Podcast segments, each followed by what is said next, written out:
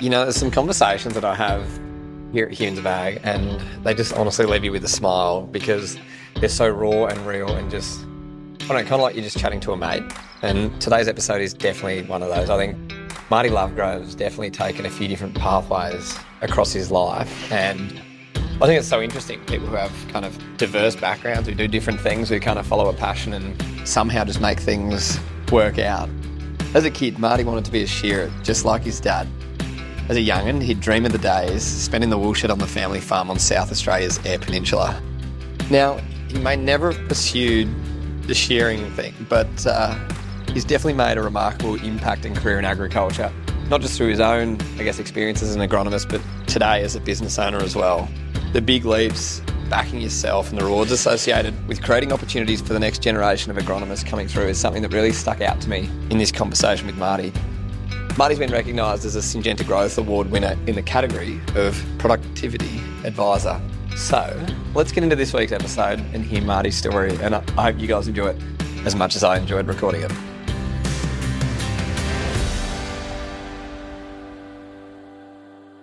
So, no, I was going to say, well, now that I'm a business owner, um, you find yourself having these conversations with other business owners um, that you wouldn't even think that I would be having five years ago. You chat to someone, and you yourself, Ollie, in, in now you're running your little enterprise.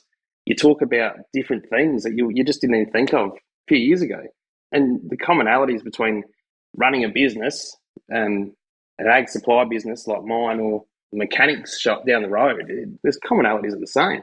So yeah, yeah, it is, and to be perfectly honest, the business side of things what's what interests me the most. Even in farming, like growing crops, great. Growing big crops, even better. But it's actually the business structures and how you, you run the business and how you set it up in the accounting side. And yeah, that's I, I find that greatly interesting. Well, and I like I just find it so fascinating because it's it's always like analysis and it's always problem solving, being like, okay, we're here, but how do we get to there? And I guess there's no kind of linear way. Like we literally before we jumped on here to record, we're chatting about like projects and yeah, like we can look at what's happening in Jan, Feb, and March, and we're actually nearly out of time. And we're looking at how we've structured things. It's like, oh, we've got this week or two weeks to do this, but it's like, well, actually, instead of doing it across two weeks, can we do it in two days? And then how does it flow from one person back to me, back to someone else to be finalized? And yes, and and then you you realize that if it's the limitation of your business or what you're doing is the people power, you know, do you take the step and, and grow the business in, in employees? That's something, you know, that, that we've gone through well, pretty majorly the last couple of years. You know, I don't even know what we're up to. I, I say nine staff in our business now. We employed another graduate yesterday. Um, so the, the Christmas show, which I, I, Millie told me you had yours the other day, I think. yeah. And the Christmas show is getting a bit expensive, Ollie. Yeah, so it's good. Mate, you know, the, the, first thing that I default to when someone tells me how many employees they go, all I think of is what payroll must be like each fortnight, but then also each month when you get your bill and your PAYG of what you got to pay. And I, I think ours is bad. We're three heading on four. But for you at nine, you're, yeah, at least double ours. and, you know, you're employing professionals, in mostly professionals, and they like to get remunerated for their time which is good, and they should. And I was an employee once, and I I thought the same, so that was good. And you can't do it without them. No, absolutely not. And I think that's the it's the coolest part of like business where you start to see people with skills that you, like uh, that I don't even have. And for me, I think 2024, what I really want humans of ag to be is like move from I guess this attachment that it has to me at the moment to being more of like a we. And how we actually do that is it's a real challenge. But I think hopefully when we sit here this time next year, it's like, how cool is that? It's now evolved that it's it's bigger than me. It's beyond me. It's it's a real team and different people bringing different aspects into it. So I heard one interview you did with a guy. He was advertising for a station manager somewhere, and he was just saying that if he does his job right, he'll be out of a job. You know what I mean? Like, so if he builds his business, or who was it for? I can't remember. It was Ben Dwyer, Harvest Road. Yeah. So if he does his job right, that means that he's doing he's put making himself redundant. You know, and that's true success, isn't it? I mean, only imagine that. Mm. That idea of as a as a small business owner throwing out that yeah my my job like I know I'm successful when I don't actually have to do anything, or that that I'm actually not the best person running the business is is actually true success. that is true success. I when he said that, I was just like, wow, yeah, that's the way to describe it. Yeah, that's like winning. That's or maybe the other way is when you've got the systems and the people there that you can actually go like, you know what, I actually just want to return to being an agronomist, and I'm going to go away from doing payroll and all of that, and I'm just going to go be an agronomist. yes, yes, yes, and I think I've had the epiphany now that I think that's where I'm at in my position. Yeah, yeah. I think, I think, I think, I think that's where I'll be happiest just doing that. Yeah, it's like and talking to a mechanic who owns a machinery dealership, and this was a few years ago. He said he's just employing as many apprentices as he can get. So it didn't matter how many. So this was through you know a tractor dealership, and he said, "Doesn't matter how many, but I'll put them on. I'll put them on because inevitably, how many stay? Um, if you get a couple to stay, you know, you've, you've got a great succession plan going forward. I guess that stuck with me a bit in what we're doing too. So now we've got, we took on a graduate last year, we've taken on a graduate yesterday. So for next year, and it's about the, the flow effect and, you know, these guys growing and learning and, and hopefully getting a few to stick around. Yeah, a few putting you out of a job. So, Marty, I'm interested. I think we're going to cover a little bit of country in this conversation, but I want to start off. How does a, a kid from South Australia who wanted to be a shearer end up as an agronomist. And tell me about this fascination with shearing. So, am I allowed to say that I'm a skinny white boy from the Varon Valley in Eyre Peninsula? Yeah, that's that's essentially. So, grew up on family farm at a place called Rudall, and just a kid on the farm. Um, I've heard different podcasts. You speak to people, and and I was a kid on the farm. I, was, I just loved it. And so we were a, a sheep and wheat and barley farm, and I just loved loved shearing time. I'd sit in the in the wool bales all day when I was a kid. You know, they'd chucking the pieces at me. I was sort of catching them and flicking them into into the bale, and, and I just loved that. And when I got a bit older, I used to sweep the floor and get in the way of the shearers, no doubt. Yeah, I was just really fascinated. I loved it as a kid, and that's what I wanted to do. I thought it was cool. Um, I guess in a way, every boy wants to be what their dad was and does. So, you know, my dad was a shearer, and and you know, a lot of the cool guys when I was a young fella growing up, they became shearers, and yeah, it was good. That was interesting. So, and then to how to become agronomist when I became agronomist. So, dad's a first generation farmer, which is quite interesting. So, him and his brother went share farming of all places, a, a place called Penong, which is you know your listeners might know, but on the Australian Bight. And if anyone's driven across there, you know it's not you know they're growing good crops, no doubt, but it's not what you say is like blue ribbon farming country. And him and his brother had an eight bag average one year and a nine bag average the next year on pretty big acres back in the early 70s. And um, he said he made enough money to buy a farm. And so, well, to start farming anyway. And so he began that with shearing and, and into that. He said he paid a lot of tax on that. He always says that. anyway, so when it got to the pointy end of me growing up and trying to learn to shear and, and dad showing me a bit and he was pretty patient, I suppose, and 14, 15 year old thinking he was Shannon Warnest from the, the speed shearer. He just said, Marty, no, no, shearing's not the go, mate. It's not. So um, my mum and dad were pretty determined on getting me to university, which is what we did, you know. Um, it was the best decision of my life put upon me by my parents, and, and they encouraged me to do that. And that's what we ended up doing, was going to university. Do you ever reflect back and go like I really wish I'd gone shearing, or do you think it was it was something that you're interested in because you're exposed to it and it kind of faded? Yeah, yeah. Some days I'll tell you, mate, sitting, I'll just think, how easy would it be? How less stressful would it be? The harder you work, the more you make, which is straight out good business. And after work, what are you worried about? You just you're worried about the next day shearing. You know, the stress of it would be pretty nice, pretty nice to be honest. Or the lack of stress in it would be. I do think from time to time, we yeah, it'd be nice to blow out 200 sheep and just go have a schooner at the at the pub and knock off for the day. Mate, how's this? Okay, slight tangent because I'm going to come back to another point. But I was in in Queenstown very recently, and I bumped into a fella down the road, and I was like, "Oh, what are you up to?" He was a farmer in the area. He said, oh, "I've just been watching two women break the world record of shearing, most sheep shorn in 24 hours." And I reckon he said it was a mother and daughter, and now we're going to have to go fact check this. A mother and daughter duo 24 hour record and 1,170 sheep or something in 24 hours. oh, mate. That'd be good money, wouldn't it? That'd be good. Well, it would be.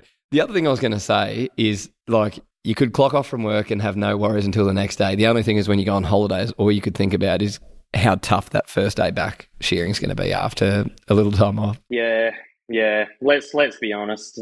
It's a dream best left as a dream. Yeah. Yeah. Sorry to, to crush your dreams, man. And no, and, and interesting for your podcast, perhaps we should leave uh, no fact checking of our podcast just in case, eh? This one only. Yep. No, we always fact check. So, Marty, tell me, your old man's a first gen farmer. I'm interested, was there a pull from him to come back to the farm, or was there actually not the opportunity to do that straight out of university? No, well, yes and no. Yeah, especially straight out of uni, there was a bit of interest in me coming home. We actually looked at buying a farm about that time, or when I was in my last year at uni, and it didn't happen. So it, just didn't happen like that. No. So and then he, he, Dad has never ever you know suggested coming home. Like it's never been. He's like, you do what you want to do. And um, but yeah, there was I was pretty keen early, like straight at the end of uni. I was thinking, yeah, that might be the go, but it didn't turn out. And so I ended up getting a job in the Department of Ag on Yorke Peninsula in South Australia. You know, not far. It's a pretty central area in South Australia. It's a really good farming area, and got a job there, um, which is great. And there was a fork in the road. You were doing that for a while. Then you thought, you know what, that university thing my parents pushed me into wasn't so bad after all. Maybe I'll go and study a little bit more. Yeah, well, yeah. So basically, the time at Yorke Peninsula, finished uni. That was number one, right? You know, um, Ollie, you went to uni, I suppose. I don't know, but I went to uni and I had a great, great time. It was the aim was to finish uni, right? Um, but what I got out of uni was the contacts and the mates, and you know, you, you still know all the, the lecturers and whatever. Um, a lot of them are still lecturing actually, which I found out the other day. But it's the mateship and, and the contacts you make from uni, which is good. And that's why I went. Well, not why Dad sent me. I'm sure he sent me to get an education, but I went to, to meet people, which is the biggest part of agriculture, probably. Yorke Peninsula happened. I loved Yorke Peninsula. I was the Paskeville B grade footy coach for a year, which was pretty exciting. Got amongst it at Paskey. We loved it. I got so part, Yorke Peninsula was a big driver in lentils and growing lentils in Australia. They sort of pioneered it. I'm not even sure when they started working on it, but I was there in about 05, 06, 07, and lentils was a big part of what they did. I had a couple of families there that sort of took me under their wing and looked after me. That was really nice, and and still great friends with them. I remember when I was there one day, I was out at out at um, George Price's, and he was reaping lentils, and, and he said, "Marty, that header box full, that's going to pay for my daughter's car." And I was just like, "You are kidding me!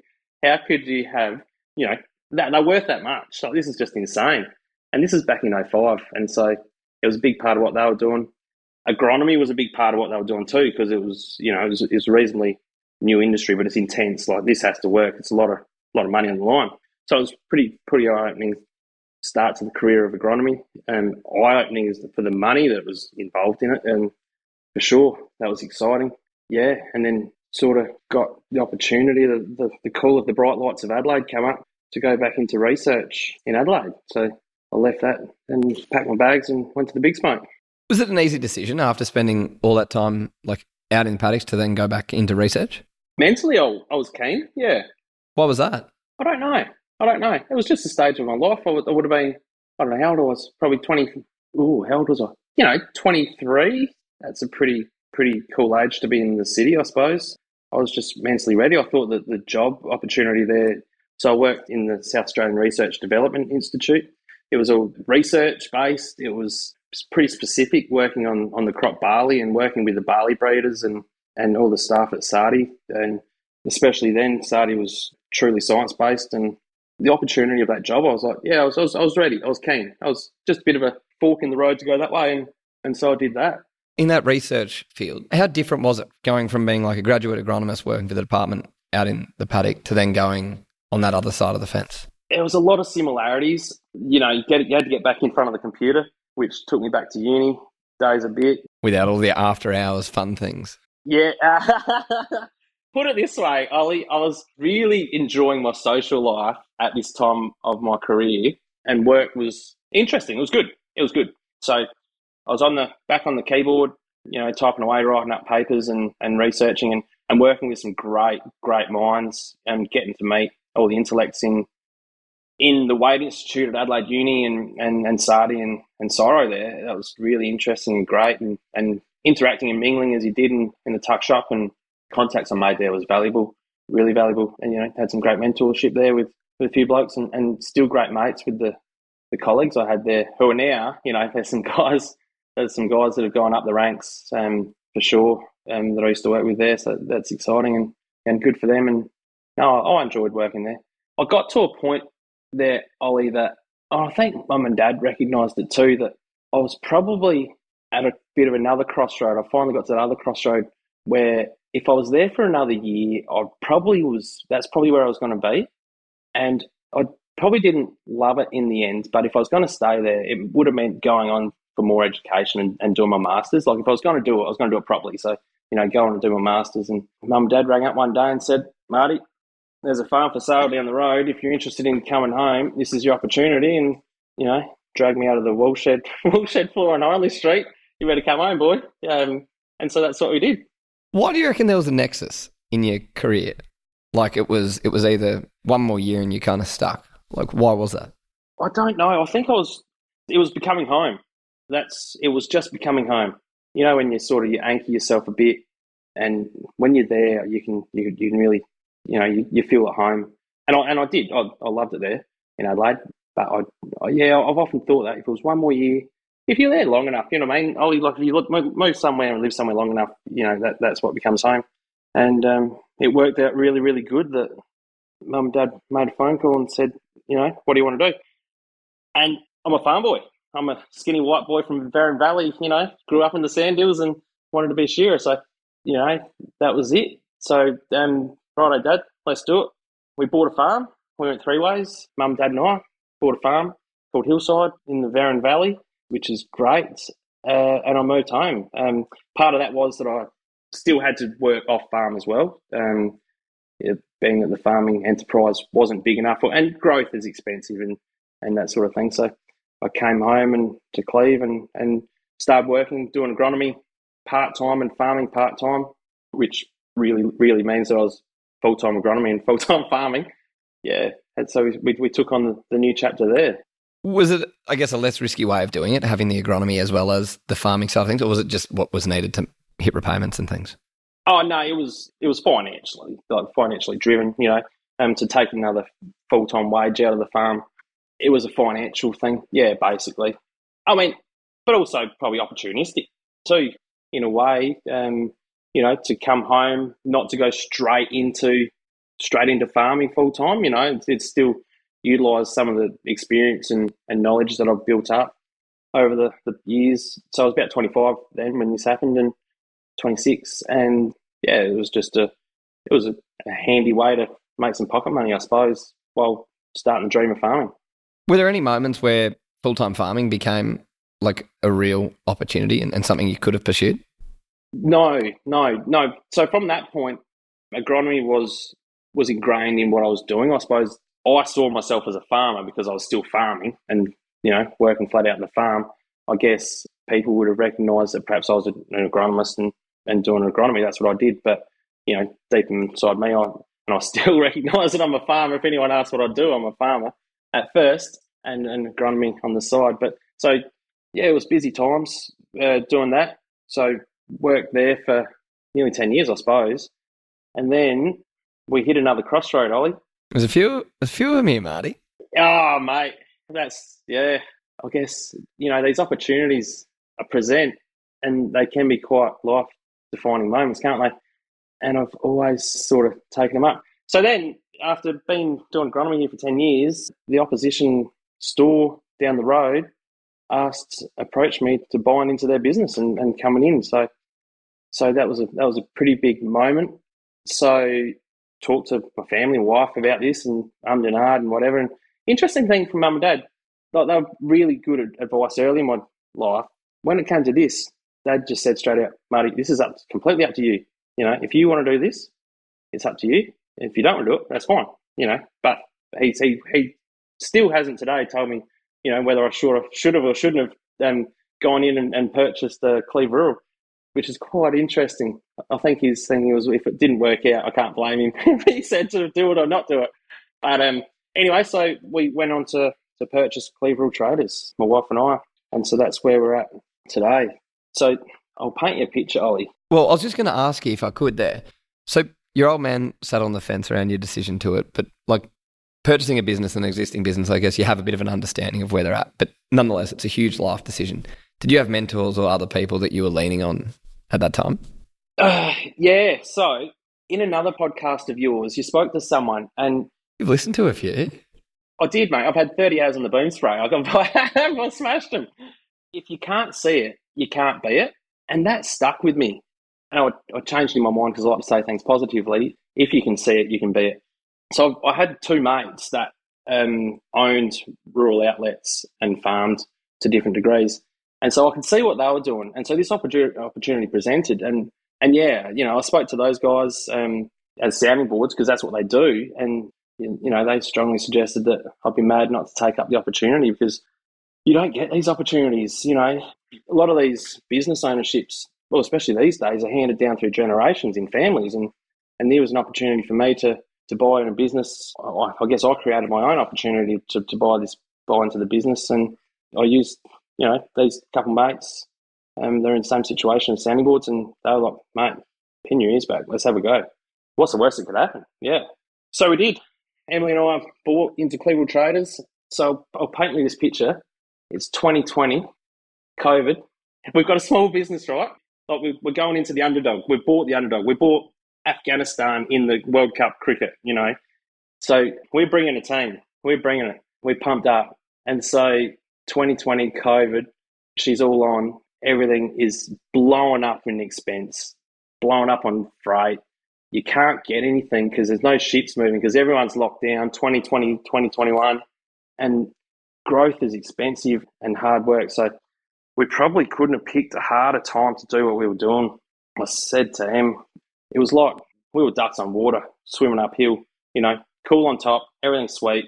We're growing the business. The business growth is going to be great, working really, but underneath we were just flat out pumping. It was hard. It was really hard. One, growth is expensive, and any business owner knows that. And so when it's expensive, and then you put the COVID premiums on everything, it was super expensive. Supply being hard, you know, and I was loving agronomy and driving the uptake of a few new technologies and and one of that, you know, an example of, of this is um, it was canola. And so we, bought a business that's got no sales history, really. And all of a sudden, we're ordering tons and tons of canola, and the company's like, yeah, what are you basing this off? And so we really desperately needed a couple of these different varieties. And the guys in the store, so the guy that, that does the um, the seed procurement wasn't getting anywhere. I, had to ring this guy. I was like, mate, I need more tons. Like, I literally need more tons and he's like, Marty, I'll give you, I'll give you this, and it was like a little bit more. He said, Marty, I'll let you know, I'm doing my best for you. You've got the most in South Australia. I'm like, all right, hello. There's not much more we can do about that. But then that's cool. And then you know, there's another situation there where there was this new new herbicide coming out from another company, and and you know, it's going to be good. You know, so lots of acres and we just couldn't get enough. We could not get enough. It was the first year it was out, and it was huge. And you know, we, I growers saying, "Marty, we need this stuff. We need this stuff." I was like, "Yes, I know. We're working on it. Working on it." You know, it's the same thing. And a manager, we got a manager in shopping. He just said, "Marty, we're top ten in Australia." I was like, oh, "You know, we're trying our best here, guys." And but you know, when you, you try to, relay that, you don't tell that to the, the clients. You know, you, you're a duck, mate. You're cool. You're calm. It's like, look, we're doing our best. This is what's going on. It's new product. But, you know, we were kicking some pretty big goals and um, it was tough. It was really, really tough. It was a lot of work. And I guess, in a way, this is where our relationship with Syngenta started as a business. They recognised straight away out of all, all of our suppliers, you know, there's some really good to us. But Syngenta recognised that we were onto something good. You know, we weren't, you know, talking rubbish. We had some serious growth about us. And there was two guys in Syngenta sat down with us and said, right, how can we help? You know, growth is expensive, you know, and they had some some new products coming out, and yeah, they were really good support to us at Cleve Rural, especially those first couple of years. Well, and still now, but especially those first couple of years. Matt, I want to ask you a question about had I have met you and you were to be completely honest at that that point in time in those first couple of years, you say there was lots happening, the business was growing. Like, what was actually going on, and how were you coping and managing this kind of new experience? And we had our first child. Um. the man loves chaos, doesn't he? oh, Ollie. Yeah, I like being busy, but to be honest, you keep a fair bit in into yourself for sure because you know you got to look like you know what you're doing and, and be calm and whatever. Um, I mean, I wasn't the only one in store. We we had two other agronomists and a manager and myself and a merchandise manager and a franchise bloke and we were all the same. We were all going. Was really busy times and we, we shared a lot of that together and our manager was a newly appointed manager on us purchasing the business and, and she did a brilliant job and what did I look like? I don't know. You probably didn't see me because I was in the corner crying. I got asked this question, I think it was last year anyway, and it completely rattled me. And someone said, like, what do you do for fun? Like, to get away from the business and, and so you can cope. What do you do for fun? That's interesting, isn't it? So, well, at the minute, play cricket really poorly. I do enjoy cricket. I'm a good village cricketer, Ollie. I'll paint it like this: If John Howard was bowling and he saw me and he saw me walk out to the wicket, he'd reckon he's a chance. yeah, right. But yeah, I, I enjoy cricket. That that is good. That is a good pastime. That was good relief. Swimming, yeah, always been a swimmer. Yeah, just go swimming, punch out the laps. Yep. There you go. Lots of time to think. Yeah, too much time for thinking probably, but you're counting laps and and breathing. Yeah, swimming for me. What do you do, Ollie? Mm, Cole said, still still rattles me. Um, I started going to the gym. I go there in the mornings. I find that helps. I th- yeah, I think the thinking thing. Yeah, I have got into swimming a little bit. Did a triathlon recently, so that was pretty good. That occupied a bit of time. Yeah, right. You are pretty fit. Yes. No, but yeah, no, it's interesting because I, th- I, think it's the challenge with small business, isn't it? You just get it becomes totally consuming in the sense of, and the part that I'm like, it's well, and I don't know, does it ever become easy? Because it's like if things are going well, it's like, oh well, let's let's grow the business, let's bring more people in, and then it's like, well, actually, by bringing that person in, you've created more stress for yourself because now there's more that you need to actually do to deliver. And someone only said it to me recently. They were like, oh, well, if you're a team of three, you bring another person in, you've actually grown your business 25% overnight. And I'd never even thought about that. And now I do a lot. Yeah. And, and that's exactly right. You do. And your payroll goes up by the same amount. but so it's interesting because mentally I thought this last year I wasn't, the duck on water wasn't swimming so hard. I thought things were getting easier. I said that to Em, and she's like, Marty, you're still paddling. You're still flat out paddling. I was like, yeah, feels like I'm not. So it feels like I've been better at letting people do their jobs. So the business was originally a big part about me. The growth in the business or the business going forward isn't about me. It's about, you know, the guys I work with, you know, it's about the, the other agronomists in the store and their growth. And so I think I've recognised that this year, the start of this year, start of 23, I recognised that, I think. And I've been working with these guys for a few years now, and, and but it, I think that's taken a bit of the mental the mental load off of me. Yeah, it's not about me anymore. It's about these guys. That's really cool. And the graduates coming through. You know, it's about them. So, how do you manage that with the team? And when I say that, I mean like so in the sense of what you're going through of, of growing the business. It is me seeking advice now with the different moving pieces within the business that you've got happening, plus you actually needing to do the admin, business management, whatever else sits kind of behind that. How do you show up with your team. So it's still like Marty's here as the leader, manager of the business, and he's got the direction of where we're going, but he's also kind of unsure and, and paddling in the background. uh, I mean, for me, radio, so it's routine. It's routine with the shop. I'm probably not always a visual presence in store, given that I'm farming a lot as well but it's routine. So, you know, every week we have a Monday morning meeting. That's what it looks like every week. So everyone knows that. It's what happened last week, what happens is happening this week. It's all about communicating that. And it's just about having good, honest discussions with the guys, you know, how you going there, what's happening here. They don't often ask me. That's quite sad, isn't it? but um, maybe it's a good thing. Yeah, maybe I'm looking like I'm going all right. Yeah, I know what you're saying. Not all superheroes wear capes, do they, Ollie? They don't. No, you just do your best and you worry about. So for me, in our business, staff happiness is number one above anything else. It's making sure that um, the guys I work with are happy. If they're happy, they're doing a good job. and that for me, if you know, customer customer satisfaction's pivotal to business success. But if if the staff aren't happy, you know, they're not going to relay that on. They're not going to do the little extra mile thing.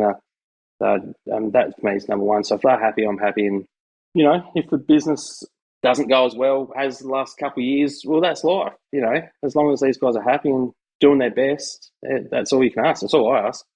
So let's change tact a little bit, but not a huge amount. We're chatting to you because of the Syngenta Growth Awards, and you're a 2023 winner in the productivity category as an advisor. You're going to be heading overseas and joining a group of some really interesting people from right across Australia. Is there something you're leaning into that with, or something that you're kind of curious about that you hope you can maybe thrash around with the crew when you get the chance to sit down? Yeah, I mean, so the Syngenta Growth Awards, like, that's been a process. You know, it started 12 months ago with a nomination, and which is great. And I thought, wow, I've been nominated for this. That's exciting. Thank you very much. I, thought that was that's that's that's good. That's it. And then you don't hear anything for a while, and then then all of a sudden, you know, right, we got a, a Zoom meeting, and I said to him, they they sort of disguise these Zoom meetings as they're, they're almost like interviews in a way, you know, like they're trying to sound you out and this and that. So I did a couple of these throughout the year, you know, there might have been a couple months between them and, and kept doing that. And then got announced as the zone winner, which I guess is um, Southern Zone, South Australia, um, whatever. That was great. And, you know, we, are going to Sydney. Yeah, you're beauty. I love Sydney, Ollie. you're in Sydney? Nah, Geelong. Geelong, sorry, radio. Well, that doesn't mean as much to you then. I was in Sydney last week, so that kind of counts. Yeah, it's good, isn't it? So yeah, no, we went to we are going to Sydney. Then we had another Zoom meeting, and um, I remember this day particularly because I just had a bad day, and I was in a I was in a grump. And uh, anyway, just did a Zoom meeting, and I could I said it to him after did it that afternoon. I was like, that just felt like it was sort of like it did feel like they were sounding you out. Anyway, that was the last of that, and we're off to Sydney. So we went to Sydney and had the awards ceremony, which they put on really, really well. Oh, and I'll say this because I don't think the agriculture industry celebrates successes or good efforts that well. There's something about us farmers and, and people in agriculture that we just don't seem to recognise people that well for doing good things. I don't think so. It's really good of Syngenta to do this. Still don't think I'm a worthy winner, but anyway, we got to Sydney. Thanks, Syngenta. We had a, a great time meeting the people that uh, were nominated or zone winners at Sydney. It was just great. There were some guys that I knew by reputation from Western Australia, and I was just like, "This, this is just insane." It was great. Um, one guy I'd met before, and from from Western Australia, and yeah, had the awards. It was a bit like the Brownlow. Very exciting. And so I, I said him, it was really well done. And um, they called my name out, and that was great. And so we're a winner. Thank you, Syngenta. And so that means that we're going on a trip to Switzerland, which is really exciting. I've done a bit of traveling, Ollie, and I never tend to do too much homework before I go. I don't know why, but I, I, I like the shock. I like the shock of it a bit. And so I suppose Switzerland, I don't know a huge much, hugely about. I do know that Roger Federer is from Basel. and that's where we're going. That's the home of Syngenta. So uh, perhaps I'll take my tennis racket, tennis racket. I might get around. No, don't take one. Just borrow one off him. Yeah, exactly. Yeah, yeah, yeah. A bit unfair. I'm a year or two younger than him, so but uh, we'll see how we go. yeah. So what do I look to see there? The home of Syngenta. Syngenta are a very, very important company in agriculture. A very important company. What we do, and day to day, I really look forward to seeing the home of Syngenta and what they produce and, and how things work. You know, to get an understanding of the starting point of a product to and to how we use it in the field and and be very exciting. I'm sure it'll be beautiful. How do you hope that that's going to impact your career moving forward? Oh, it's just recognition, Ollie. I don't think it will impact my career going forward too much. Yeah, it's just recognition. I think you know, nearly twenty years work and and um, the growth and the people that have influenced me over those years, and and hopefully the the influence for the better I've had on than the guys I've worked with, and yeah, it's just recognition. So yeah, it's nice. You know, I I know previous winners, and it's just it's really humbling to be put my name against theirs or next to theirs, and oh, I don't think it will change anything too much, but it's pretty cool, really cool. And am I right in thinking that one of your mentors is a previous winner as well? Yeah, so yeah, yeah, yeah. And when I first moved home in 2010, Mick Broad was well, and, and I still rate him as, as the godfather of agronomy on Eyre Peninsula. I, the way he thought about agronomy was truly inspiring, and then I spent quite a few hours talking to him and, and um, working with him. Oh, I've said to him over the years that he was I introduced him as my mentor, and he's like, "Oh, piss off, Lovey! I never mentored you." But you know what I mean. I guess that's what mentorship is, isn't it? It's someone that you just you just have conversations with, and and you just you're drawn to their way of thinking, and and you like the way they go about it. You know, you learn some key principles from, from the way they've gone about their career. And, and Broady's truly a very good agronomist and now retired, but that's, yeah, it's pretty cool. Mm, for sure. No, I think um, mentors really, it's like another form of friendship, isn't it? In, in some ways, there's a real genuine care and kind of interest in the other person's kind of success as part of it. And it's just about having conversations, you know, and a lot of that I, know, I mean, mateship, I suppose, isn't it? Common goals and common interests, and, and just picking someone's brain of an opinion that you respect. And yeah, it's just organic. For sure. Mate, I've got a couple of questions I want to finish on. One I've got to ask you, though. You've done a little bit of travel. You say you didn't do a whole lot of kind of prep work before you travel and whatnot. But tell me, like, agriculture, what you're seeing kind of globally in terms of Morocco and when you traveled there. What has that taught you? And I guess one thing, and why I ask that is, I'm super fascinated about the role ag plays kind of globally because I think, as we kind of chatted about at the very beginning, I say I, I sit more in a like bigger picture thinking space, but I think agriculture fundamentally everyone relies on it every day to eat, but also we can do a lot of good for people, communities, and the environment, and yeah, and that's achieved kind of through doing agriculture better. So, tell me about Morocco, and even off the back of that, what you've learned about ag in a global sense.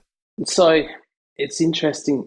This is just such a big conversations point, isn't it? So yeah, travelled when oh so growing up at Cleve when we did, and I used the the comment earlier about if you can't see it, you can't be it. And so when I was a kid, no one went overseas. You know, it was I, I had a drama teacher in about year six who had been to Rome and France and she saw the Colosseum, and I was, I was just like, "This is mind blowing." I, I, nearly just didn't believe it. You know, this is this is this is insane. If you can't see it, you can't believe it. And so we never experienced it. We never witnessed it. It wasn't until I went to uni and some really good mates of mine now, and then they'd had a gap year and travelled through Europe for a year, and I was just like, "This is insane." And and one mate especially is like, "Lovey, I've been through countries I didn't don't even think I was awake. I was like, oh my god, this this is just unreal. These guys are doing this, and and so for me, I, I could see that this is what you could do. You could can you can actually do this. So, and partly, and I want to put that onto my children too with the travel. But and so that's where I, I saw it, and, I, and so I never travelled much because I was so focused on my career there earlier on. And once I started, so I've never travelled overseas for work. It's always just been for recreation. But being a farm boy, you always take interest in, in how the, the landscape is happening around you. We are going through Morocco, a place called Meknès, and I just saw the biggest wheat crops I've ever seen. You know, the crops in Northern Africa, I was like, wow, this is huge. You know, you, you don't worry about Australia feeding the world, mate. Africa's going to feed the world. I remember that. That's what I was saying myself. You know, there was a guy riding a mule and he was spraying his crop with a hand backpack sprayer, riding his mule. Imagine the auto steer on that, mate. You just bloody going wherever the, the mule takes you. And here we are today, you know, spraying 2,000 acres a day, and here's old mate pumping his backsack. And he's probably growing five times the crop that we're growing. That was pretty impressive in Morocco. That was definitely impressive. And whenever I go traveling, I like to go somewhere a little bit different. So Mexico and, and Cuba. Cuba was really interesting with the, the communism going on there. You know, there's farmers harvesting sugarcane with Russian machinery that's just insane. And, you know, they're probably getting paid a wage and, and it's all just for the government. Well, it would have been. No doubt it would have been. That was interesting. I just wonder whether they might have been happier in what they're doing too. Sometimes I wonder that the less money you have and the less things you have, and the, the people seem to be happier or just more content with what they're doing. In Cuba was interesting because there seemed to be a, our generation of people just seemed to be so determined to get into the real world, like the the Western world, the open communications, and you know, get onto Facebook and this. And, and when you're in in um, uh, Havana, um, that, there's a real vibe of that. They're trying to do that. I mean, you're still in communist Cuba. The further you got away from that, it's just like and you, you, can't tell them. It's probably a pretty unpopular opinion, but you, I thought that you know they're probably better off not. Like they, they were just happy. They're just happy people. You know, it was simple. They didn't get paid much, but nothing cost anything. Did you know in Cuba the biggest export they've got is doctors? That's insane. Cuba, because education's free, and so all their doctors just go off into other South American countries. That's insane. Free education, beautiful. Where else? India. We were in a, in a state in India called Rajasthan. Anyone travelled to India has been to Rajasthan. But we went off into a regional area and so we stayed at this prince's palace. Oh, man. So they were on power rations. And Rajasthan, if you, you see cricket in, on TV in India, it's hot. And this was serious. Yeah, it was seriously hot. And um, the power cut out. And Em and I just wanted to lay down, have a rest it's been a big day. And the power's out. I was like, oh, great. And so we off, went off for a walk through the village.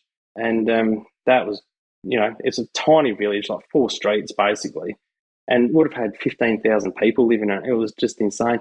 But the best experience we probably had in India too, because they saw us as like, wow, they were so excited to see us and, and meet us, and, and we loved that.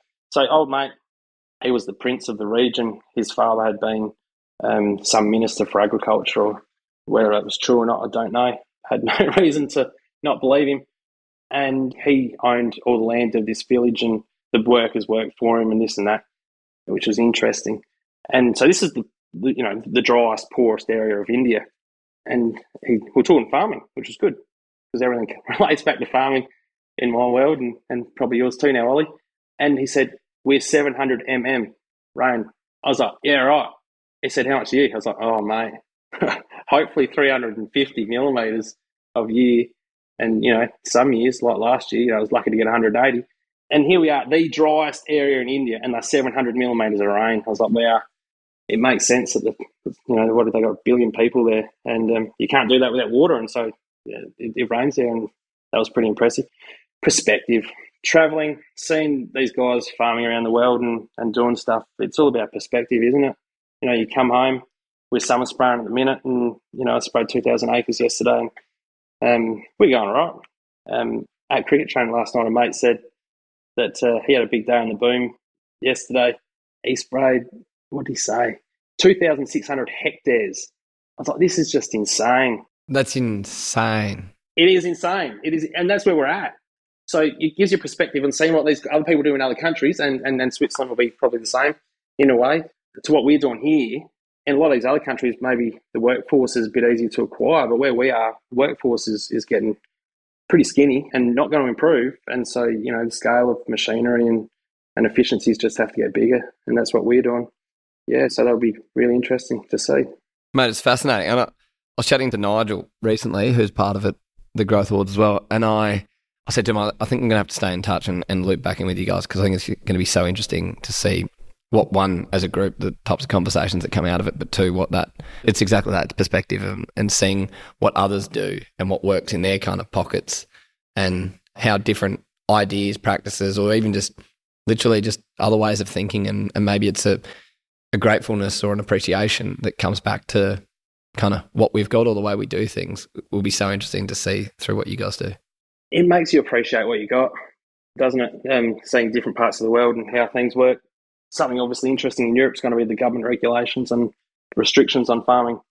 We're probably not immune to that, mate. Like, who knows what's going to happen here in the next few years with carbon and you know pesticide usage and that sort of stuff. So it'd be quite insightful to, to hear and see what those guys are dealing with over there for sure. Bloody oath.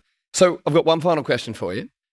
Knowing what you know now and where you're at in your career, if you were starting over again, what would you do? What pathway would you pursue?